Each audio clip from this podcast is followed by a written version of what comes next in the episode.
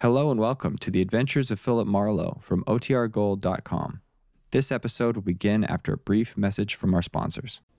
Get this and get it straight. Crime is a sucker's road, and those who travel it wind up in the gutter, the prison, or the grave. There's no other end, but they never learn. From the pen of Raymond Chandler, outstanding author of crime fiction, comes his most famous character in The Adventures of Philip Marlowe.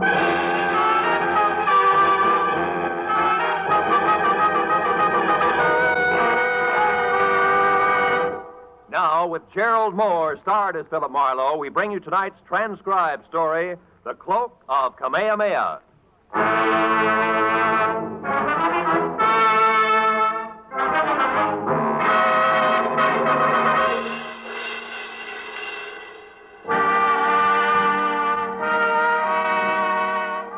Message that was delivered by a repulsively wide awake boy missing a two front row center. Arrived at 6 in the a.m. and had come in two parts. First scrawled in black ink on a wrinkled piece of paper said, Marlowe, get hold of a taxicab. Pose as the driver yourself, and at exactly 8 o'clock this morning, come past 8840 North Ogden Drive. Signed Pollard Schindler. The second half had made more sense. It was printed in neat letters on neater green paper, and under an engraving of Benjamin Franklin read 100 silver dollars, payable to the bearer on demand. So at exactly 8 o'clock, I was behind the wheel of a hired cab, leather jacket, peak cap, toothpick, and all, and within Hay taxi distance of number 8840. Mr. Pollard Schindler, a round man in square clothes with haircut to match, was not late. You there, taxi. Yes, sir. Cab? Of course. Why do you think I'm shouting my head off? I want to go to the international airport. Do you understand? The international airport at Inglewood. Okay, okay. Inglewood International Airport it is.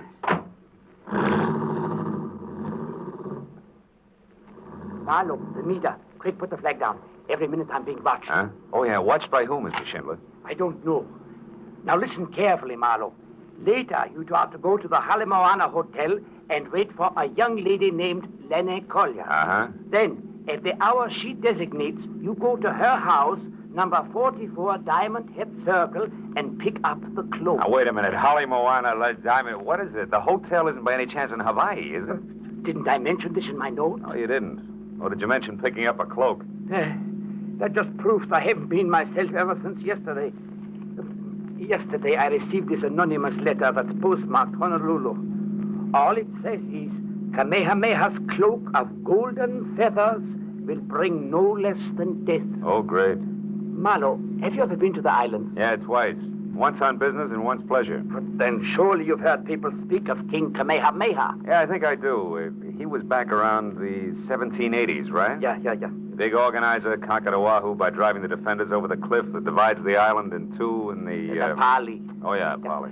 Now, Marlowe, the feathered cloak that Kamehameha wore was about a hundred square feet, and every inch of it a golden yellow feather, Uh-huh. and valued at more than half a million dollars. Hey, how come? The feathers, Oh, the fe- feathers. Yeah. They are from the now extinct black mamo bird, Marlowe. There was only one yellow feather on each bird. Well, I could explain why they're now extinct. But don't tell me that all this is a game of Collier to Marlowe to Schindler with a cloak that belongs to the museum. Oh, no, Marlowe, it isn't with the cloak you speak of. But Lonnie Collier has another one. Uh, less valuable, of course. It's one quarter the size. Oh? But it also belonged to the king. And it also is made of the priceless feathers. And is this her property to have and a whole legal like? Yes, wealthy. About 25. Went to fashionable schools here in California. And as a result, cares more about fun and pretty clothes than she does priceless heirlooms. I can't understand that. So, for $50,000, I have bought the cloak to resell to a New York millionaire for almost twice that sum. Eh? Uh, he loves the island, Lord. Marlowe, Huh? I was right. I'm still being followed. Don't look back. Drive faster? Don't do nothing. This Ah. is exactly as I want it. Now, whoever it is will follow me, not you. And when I am in Honolulu, they will still follow me. Well, I take care of the business on hand. huh? Yes. Now, there's a reservation for you on the next plane. So, after you leave me and collect your cab fare, which will be $500, you drive away. Then later, Marlowe, get back here, aboard your plane and underway. And tonight, when I've got the cloak? Take it back to your hotel room at the Halemoana and sit on it hard. Because Unless I am a complete success as a decoy, you will have your share of trouble too, I'm sure. But Marlowe, from what specific direction it will come, I do not know.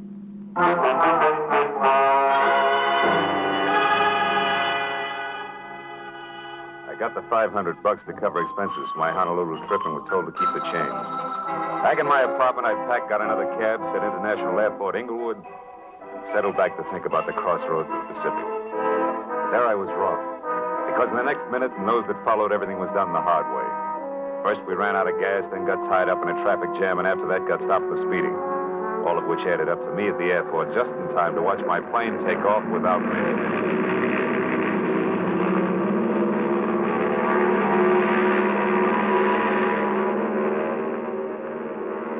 Minutes later, when I told a cherubic clerk in a gray flannel and insipid smile that my name was Philip Marlowe and that I wanted a reservation on the next flight, which was leaving in an hour, things got even worse. You can't be Philip Marlowe, sir. That is not the Philip Marlowe who was on Flight 21 that just left. You, uh, you have a reason for saying that, huh? I most certainly do. Ah. There were 36 seats on that plane, sir, and when she took off, all 36 were full. I know. I know. I checked them myself, and I don't make mistakes. Well, bully to you, boy.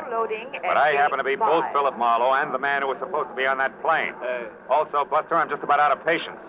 How do I get on the next plane or don't I? Come on, I can't stand indecision. Uh, Well, well, I. You I, what? uh, well, uh, Mr. Marlowe, I, uh, I think it can be arranged. That's better. As a matter of fact, I'm almost sure of it.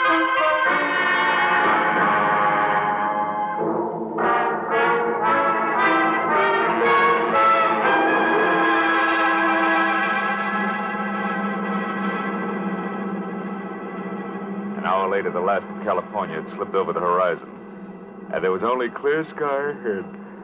Oh, I began to relax. My mind drifted pleasantly. Hmm. Frosted Hawaiian punches, warm white beaches, and lovely hula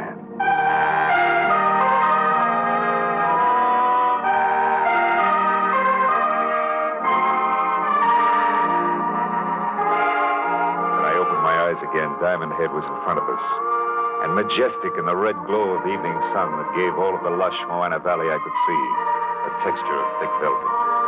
We landed like the airport was made of marshmallows. And a half hour later, I was in the lobby of the Halemoana Hotel. It was cushioned rattan and Philippine mahogany over cool tile, and everywhere laughing, sunburned people wearing anything from Catalina swimsuits to prefabricated hula skirts. So smiling both inside and out, I worked briskly to the reservation desk and told a good-looking Hawaiian in white flannel that I was Philip Marlowe. But at his reply, I stopped smiling both inside and out. But, sir, your reservation was taken two hours ago. There must be some mistake. Some mistake. You are Philip Marlowe of Los Angeles, sir. Yes, so right. And look, I've been through this before today because of what I thought was an error due... Due due to what, sir? Nothing. Yeah, I'll, I'll talk to you later. A large circle of mirror on the wall behind the clerk. And even as we had talked, I caught the reflection of a beautiful tan girl in cocoa brown suit, white pearls, and no stockings, at the mention of my name had done a take that made her long blonde hair whip straight out. When she saw me watching her, she pivoted sharply on a spiked heel and hurried toward the lanai under the banyan tree, where there was Hawaiian music and a lot of different-looking people drinking at glass-topped tables under a three-quarter moon. I stayed near the reservation desk long enough to light a cigarette. Then I followed her. She was seated away from the lobby entrance, and on a hunch that she just might be Lani Kalia, I started for an empty table next to her. But a middle-aged Chinese and gay gabardine, Panama to match, slipped into the chair that I was after. So I forgot about being subtle and addressing her as Mrs. Collier, introduced myself as an old and dear friend of Pollard Schindler's. One Leland Dunn? Well, this is a pleasant surprise, Mr. Dunn. But tell me, how did you know what I looked like? Well, Pollard Schindler's accent doesn't hamper his vocabulary, Miss Collier. Oh. He used the right adjectives, believe me. I'd love to. But I can't, Mr. Dunn, because Pollard Schindler never saw me in his life. All our business was done by telephone. Okay, my mistake. I'm Philip Marlowe, Lanny, and I want to know when we rendezvous at 44 Diamond Head Circle for the cloak of Kamehameha. The cl- Look, you're no more Philip Marlowe than you are Leland Dunn. And if you need a reason, it's because I just left Philip Marlowe upstairs. Now, look, baby, there's only one Marlowe. That's me. I can prove it. I'll bet you can. Forged papers and all. I've already been warned to watch for imposters, so quit wasting both your time and mine and get out of my way. I've got things to do. Now, wait a minute, Lonnie. What Listen. for? Proof that you're actually Kamehameha himself? No thanks, mister. Goodbye.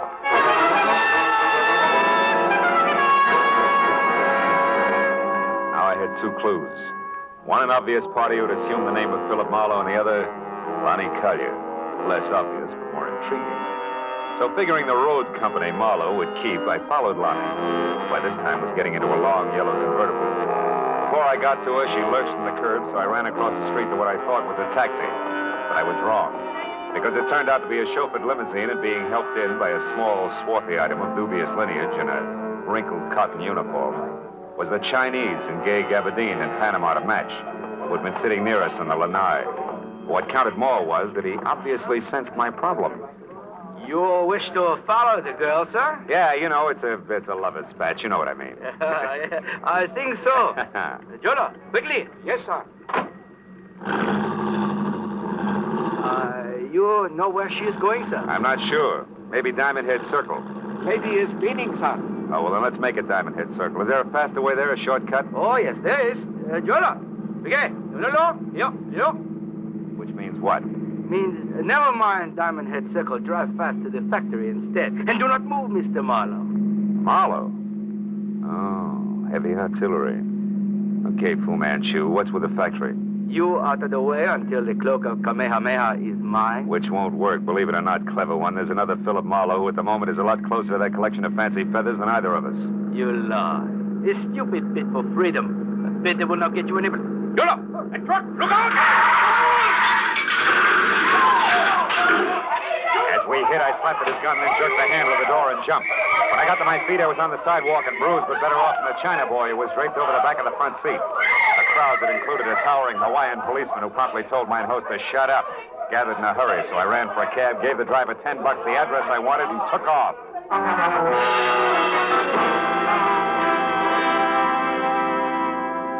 The street on which Lonnie Collier lived was a neat curving strip that rose sharply from sea level up into the shadow of Diamond Head itself. And we were there in less than ten minutes. Finding number 44 was something else. And another 30 minutes disappeared before we finally parked away from the place, which was glass and Kona wood, tucked deep behind a thick grove of date palms. I told the driver to back down the hill without using his motor. Then I slipped into the grounds and carefully moved toward the house. Until what I thought was the trunk of another palm stepped into my path. Fast. Stop where you are. At the top, which was over six and a half feet, there was a shock of flaming red hair. The whole frame was half covered in dirty yellow shirt, once upon a time white ducks and battered brown sandals. Who are you? Someone with an appointment to see Miss Collier. Why? You belong to this place? Yes, and this place belongs to me as well. All of it, Miss Collier included. She's mine to protect, you understand that? Malihini. Malawitch? Malihini, greenhorn tourist, a kind that I hate. A kind that's ravaging all that's beautiful, stealing the islands from those they belong to. Take it easy, Red. I'm not here to stick your pretty island in my pocket when you're not looking. All I want is words with Lonnie Collier. You're like the rest of them, trying with cunning and deceit to turn her head away from these shores and toward the mainland where you come from. I won't stand for it. Why don't we break this round table up and get to the house? I'm in a hurry. All right, all right. But I'm sure that Lonnie will be on my side. So sure, in fact, that we really shouldn't disturb the flower. Should we? Should we, Malihini?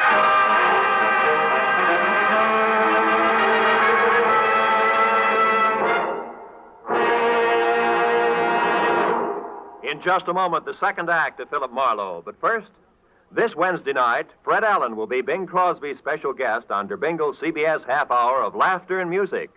Earlier this Wednesday, the winner of the $1,000 prize in the Dr. Christian Prize contest will also be announced by Jean Hersholt, star of CBS's Dr. Christian Show. And don't forget that Groucho Marx and Burns and Allen will also be here on most of these same CBS stations this Wednesday. Now, with our star, Gerald Mohr, the second act of Philip Marlowe, and tonight's story, The Cloak of Kamehameha.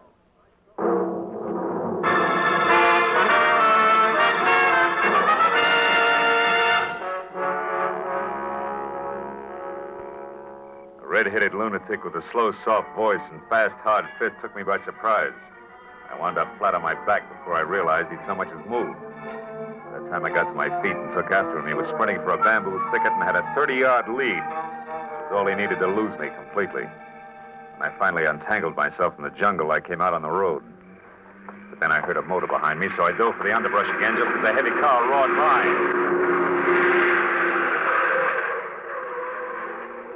I had seen it before. In fact, I'd been in it. It was the limousine that belonged to the Chinese. The back seat was empty, but the half-caste chauffeur Jolo was crouched behind the wheel like his life depended on it. Now, as I walked back toward the house, I saw that a door was standing open, spilling a shaft of yellow light across the dark grounds. I started up the walk when it came. A second later, Lonnie Collier burst into the path of light and ran for the open door. I went after her, caught her by one arm, and spun her around. No, let me go. What happened? Why'd you scream, Lonnie? Back there. Back there in the pond, I heard a noise, and when I came outside, I, I found him there. Found who? Come on, show me. All right. I talked to him just a few minutes ago. Yeah?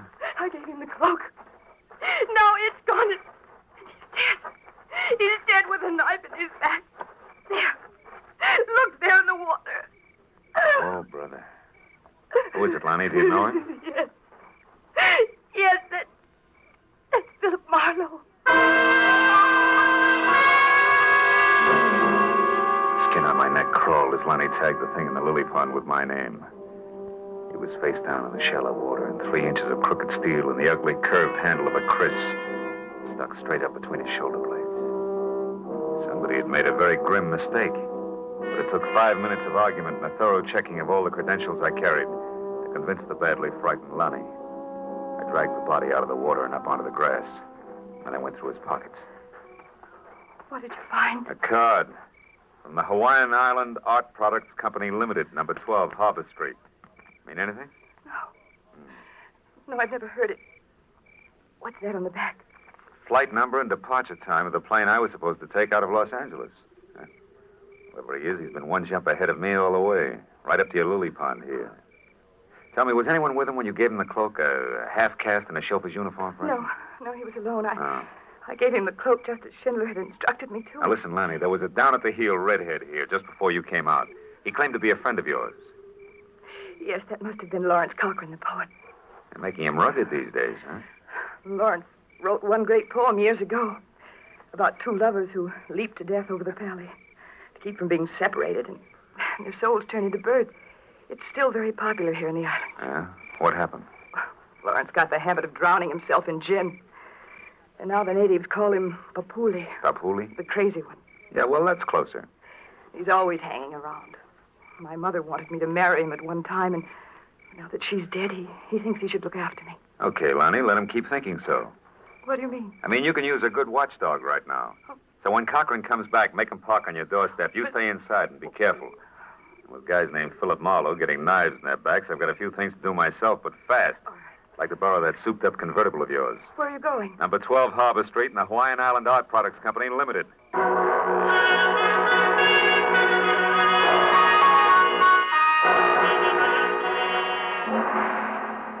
Harbor Street was a narrow, twisting alley two blocks below King Street.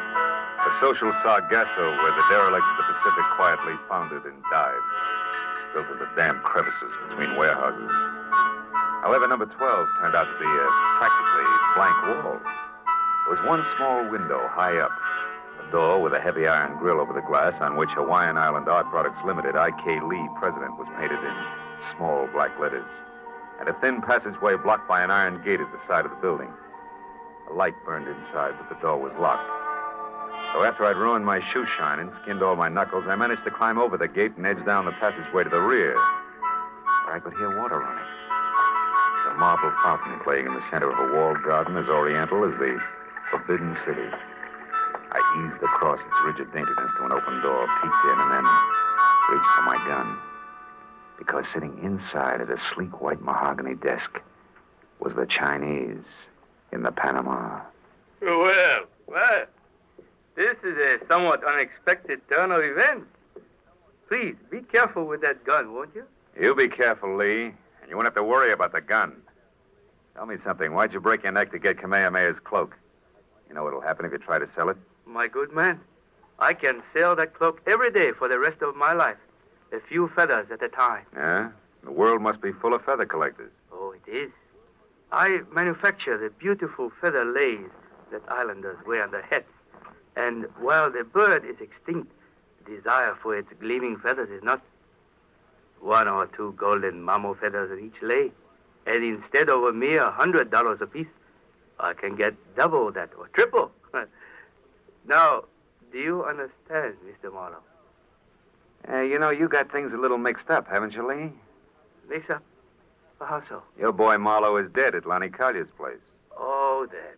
Uh, no, that was uh, Mr. Blake, an easily accessible gentleman I hired on Main Street in Los Angeles. he only pretended to be you, for obvious reasons. Oh, to intercept the feather cloak, huh? Yeah. I've known all about Pollard Schindler's plan since their inception. I followed every move he made. In fact, it was I who caused all your trouble on the way to the airport this morning, by means of a bribe to your driver. Too bad you won't be able to keep your nest lined with Kamehameha's bathrobe after all, Lee. Because I'm going to walk out of here with it or big chunks of your face. You name it. Where's the cloak now? Uh-huh. Uh, I gather from this that you do not have it, Mr. Marlowe. That's what's known as a shrewd observation. Mm. And uh, that uh, Mr. Schindler, as I suspect, has tricked us both. You're stalling, Lee. I'm warning you. Start talking. Oh, that is all I wanted to find out. Jolo. Uh, that is uh, judo, Oh. Mr. Marlowe. Almost like magic, isn't it? Jolo can break Oh. your back if I tell him, Mr. Marlowe. You behave. Schindler has the cloak, no doubt about it. So I must find him at once Oh. with no interference from you, Mr. Marlowe. uh, Jolo, you have his gun, so lock him inside. I may need him later. From something the half casted under my spine. The edge of his hand, my my legs were paralyzed. I felt like the practice dummy in a school for chiropractors. Every joint in my body ached when I moved. So I didn't move until the feeling oozed back into my legs. And I wobbled to my feet and looked around. Small high window I'd seen from the street. A heavy chair, a desk with a lamp, and something like a like a picture framed in bamboo on the wall. I glanced at it and then looked back. Kept looking hard for a long, long time until I finally realized what it meant. The answer to the whole thing was contained in that bamboo frame. I had to get out and get out fast. I unplugged the lamp, plastered my back against the wall next to the door, and tapped on the lampshade to intrigue Jolo into coming in. It worked. When the knob turned slowly, I threw the lamp up at the window. The crash brought the door open with a jerk, and the jerk stepped in with my gun in his hand. What's going on here, Mr. Marlowe? Where, where are you? Answer. Right here, Jolo. Now get up. I got some magic to show you. A trick I learned in Kansas called the haymaker. Down the hall to the street door and out to the car. There was no traffic problem at that hour, so I jammed the gas pedal at the floor and held it there right through the heart of Honolulu and up the twisting road that led to the mountains back of the city. The echoing roar of the motor as it tunneled through the forest lining the road was finally replaced by another roar. Wind. The unending gale that shrieks through a precipitous pass 3,000 feet above the city. The Pali. I swung the car to the side of the road and ran the rest of the way. Out to where the rocks rose to a knife edge that dropped a sheer thousand feet to the valley floor. Then I spotted them. Lonnie lying at the cliff's edge and standing over her. His red hair ripped by the wind was the mad island poet. Drunk as a lord and flapping around his shoulders like a pair of huge gold wings was the cloak of Kamehameha. No, no, no, no, don't weep, my love. I offer you the freedom of the bird. Come, Lonnie. No! No, let me go, Lawrence. You, you're mad. Oh, no, Lonnie, you're the mad one. To think you could sell your treasures and leave the island. No. Your destiny is here. No, no, stop it. Stop it, you murderous lunatic. I tried to warn Schindler, but the fool kept on. So I killed his courier, the man you gave the cloak to. And I'd kill a thousand times again to keep you here with me. No. You belong to the islands, Lonnie, like this cloak and I. We must never leave. Come, come, it'll all be over soon. And our souls will turn to birds and live forever in this paradise. Tucker, stop! Marlowe, help me! Stay back! Don't interfere! Doc, Lonnie! Marlowe! Marlowe! I know, I know. Are you all right, Lanny? Yes. I'm all right. Marlowe, the cloak. Yes, Cochran must have lost it as he fell. the wind brought it back to me. Oh, it's strange, Marlowe, but I, I don't want to touch it ever again. I know, I know what you mean. I'll carry it. Come on, Lonnie, let's get out of here.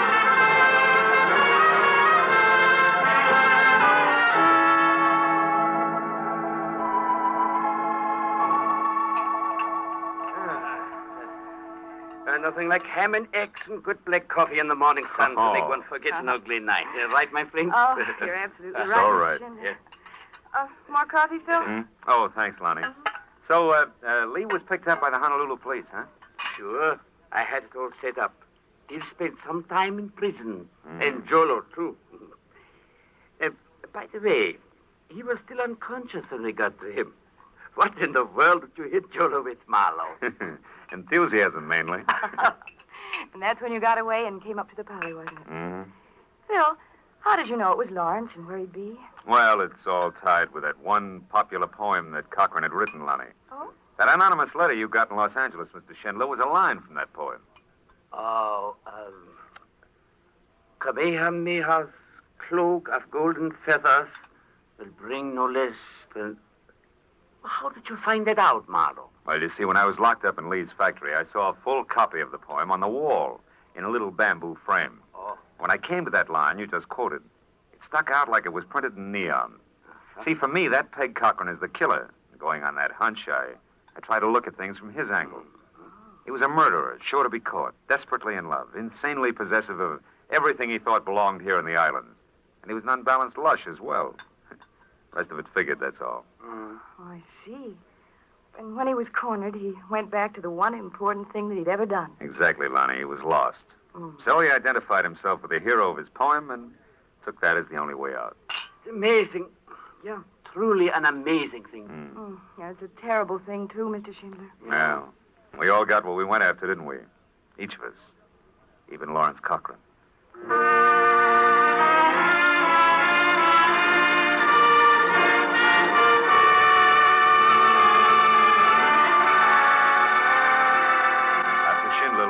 Catch a plane for the mainland, and Lonnie said aloha and left to get ready for our date. I sat on the lanai of the hotel and watched the sweep of the Pacific from Diamond Head to the hills across the harbor. From the white sand of Waikiki to the green shallows over the reef, to the purple depths beyond. As a warm wind whispered through the palms, from somewhere I heard the soft strum of the ukulele. It suddenly occurred to me. What does aloha really mean?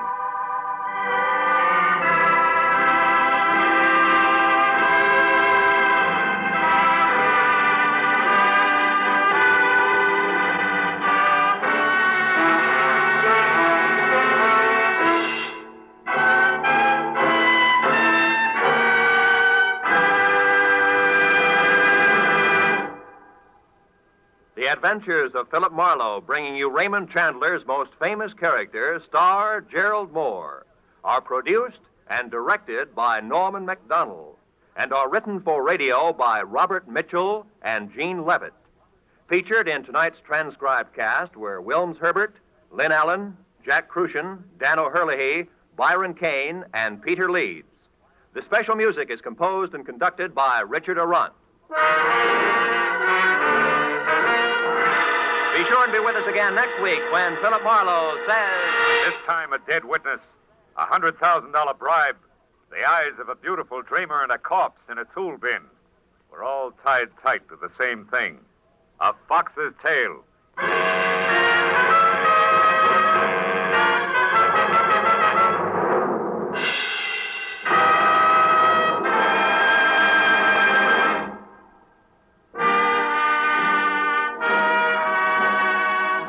Is Roy Rowan speaking for CBS, the Columbia Broadcasting System.